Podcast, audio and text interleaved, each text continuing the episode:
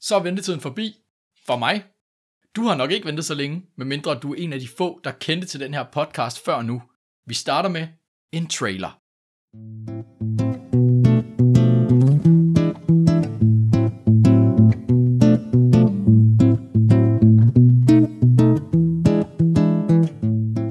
Så skyder vi første sæson af Forunderlige Børn i gang, og det bliver så fedt.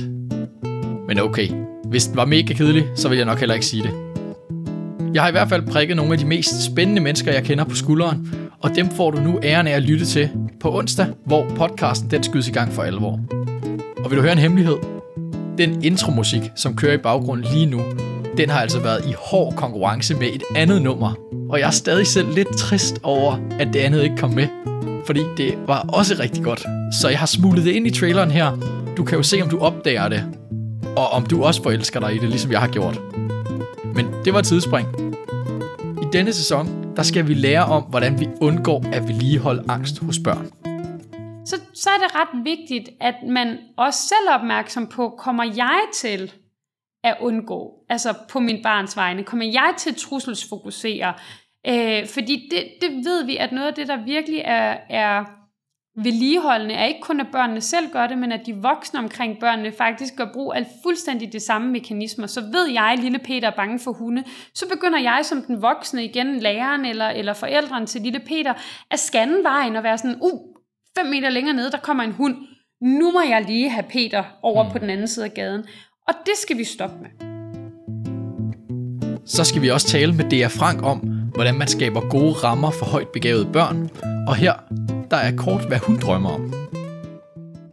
Og jeg kunne sådan håbe, at der for alle højt begavede derude, som minimum er en lærer, der virkelig ser dem og virkelig forstår dem, og ligesom kan give dem modet og gejsten i, i hverdagen, fordi det gør bare en kæmpe forskel.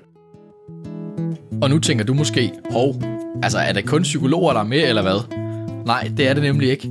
For vi skal også tale med en vildt inspirerende ergoterapeut om, hvordan børn de sanser verden. Og tit kommer de med sådan noget med, lige præcis det der med regntøjet, har jeg jo siddet i nogle gange med solcremen, også med mad, de ikke ville spise. Og så var der en dreng, der sagde, så sagde men der kan godt være noget, man simpelthen ikke kan lide. Så der er det bare forskelligt. Så var det en dreng, så, så rakte han fingeren op. Det var sådan en førskolebarn, der havde lært at række fingeren op, inden han skulle sige noget. Og så rakte han fingeren op, sådan helt hen i hovedet på mig, og så sagde han, jeg kan ikke lide hundelort. Ved du hvad, så er det lige det samme for dig og mig. Og så begyndte, det kan jeg heller ikke, det kan jeg heller ikke. så får man sådan en invitation til et emne, og tænker, mm, okay, nu er vi, det, now we are talking. Jeg er benhård i den her podcast, og jeg klipper ting ud.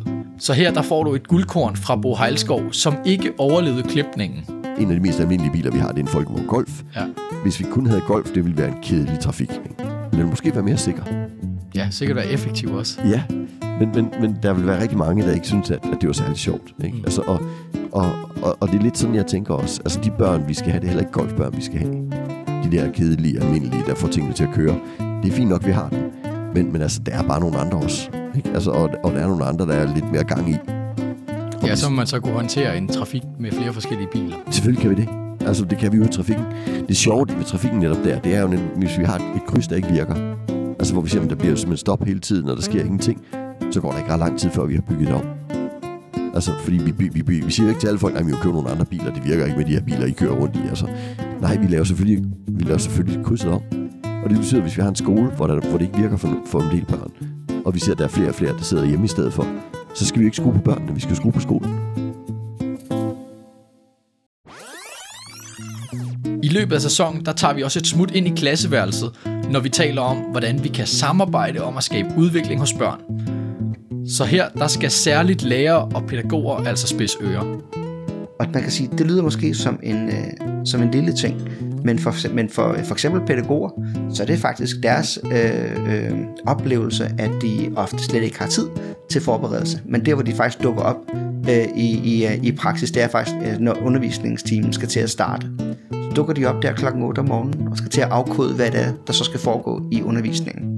Så i den situation, der vil det jo så kun være læreren, der ved, hvad der, er, der skal foregå i undervisningen. Det er øh, indtil videre hemmeligt for, øh, for pædagogen. Og pædagogen sidder så der og skal afkode, hvad der, er, der skal foregå i undervisningen, på fuldstændig lige fod med eleverne. Skal vi så ikke lige slutte af med en af mine absolute yndlingspointer fra sæsonen? Vi skal lege med maden med vores børn. det synes vi jo egentlig også alle sammen er sjovt, eller hvad? Er det bare mig? Noget af det, man kan gøre sammen med barnet med nye fødevarer, altså fødevarer, som barnet ikke spiser lige nu, det er, at man kan prøve at have sådan en lejende og nysgerrig tilgang over for de fødevarer. Så det kan være, at man altså, leger med maden, sådan helt øh, lavpraktisk lader som om maden er noget andet, eller former det i sjove former, eller er stabler det oven på hinanden.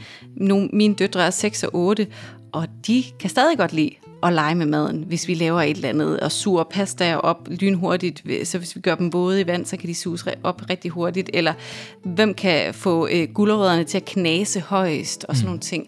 Så vi laver masser af sådan noget, og alt efter hvor gammelt barnet er, så er det jo nogle forskellige lege, man så kan lave.